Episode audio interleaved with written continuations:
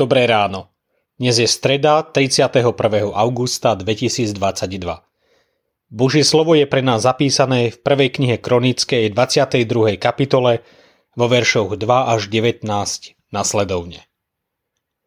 Dávid nariadil zhromaždiť cudzincov, ktorí boli v Izraeli a určil kamenárov na okresanie kvádrových kameňov na stavbu Božieho domu. Dávid zaopatril množstvo železa na klince na bránové krídla a na skoby, ďalej nezvážiteľné množstvo bronzu a nespočetné množstvo cédrového dreva, lebo Sidónci a Týrčania dovážali Dávidovi množstvo cédrového dreva. Dávid uvažoval.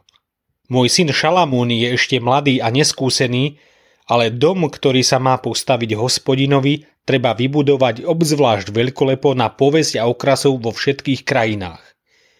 Musí mu porobiť prípravy. David urobil veľa príprav pred svojou smrťou. Potom si zavolal syna Šalamúna a poveril ho stavbou domu hospodina Boha Izraela. Dávid povedal Šalamúnovi, Syn môj, minil som postaviť dom menu hospodina svojho Boha. Dostalo sa mi však hospodinovho napomenutia. Prelial si mnoho krvi a viedol si veľké boje. Nepostavíš môjmu menu dom, pretože si prelial predo mnou mnoho krvi na zem. Hľa narodí sa ti syn, ktorý bude mužom pokoja a zabezpečí mu mier so všetkými jeho okolitými nepriateľmi. Veď sa bude volať Šalamún a pokoj i mier dám Izraelu za jeho čias. On postaví môjmu menu dom. On mi bude synom a ja jemu otcom.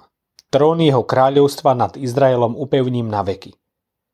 Teraz teda, syn môj, nech je hospodin s tebou, aby si úspešne vybudoval dom hospodina svojho Boha, ako ti zasľúbil.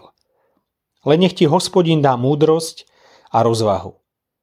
On nech ťa ustanoví nad Izraelom, aby si zachovával zákon hospodina svojho Boha.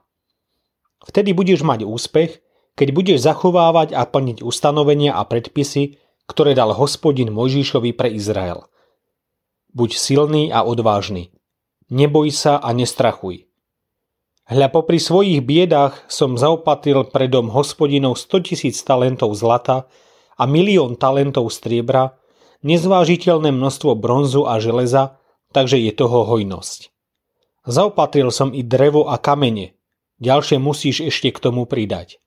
Máš pri sebe i mnohých remeselníkov, kamenárov, murárov, tesárov a rôznych odborníkov pre každú prácu.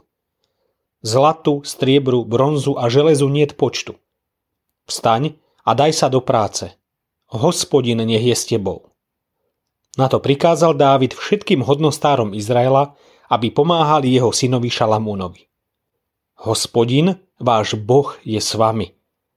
Zaistil vám od okolia mier, lebo mi dal do rúk obyvateľov krajiny a krajina je poddaná hospodinovi a jeho ľudu. Zamerajte teda svoju myseľ i srdce na hľadanie hospodina svojho Boha. Vstaňte a postavte svetiňu hospodina Boha, aby vniesli truhlu zmluvy hospodinovej i posvetné Božie náčinie do domu, ktorý má byť postavený menu hospodinovmu. Čo tu po nás ostane? Kráľ Dávid veľmi dobre vie, čo chce, aby sa stalo tým najväčším svedectvom jeho života. Je to jeho rodina, alebo úplne konkrétne Šalamún, jeho syn, nástupca, budúci kráľ. Ako bude žiť a kráľovať, aké hodnoty bude vyznávať, akú vieru bude žiť. To všetko bude svedčiť aj o jeho otcovi. Dávid myslí na svojho syna. V prvom rade mu chce zanechať svoju vieru. Preto si pre neho vyprosuje od hospodina múdrosť, rozvahu, úspech, silu, odvahu.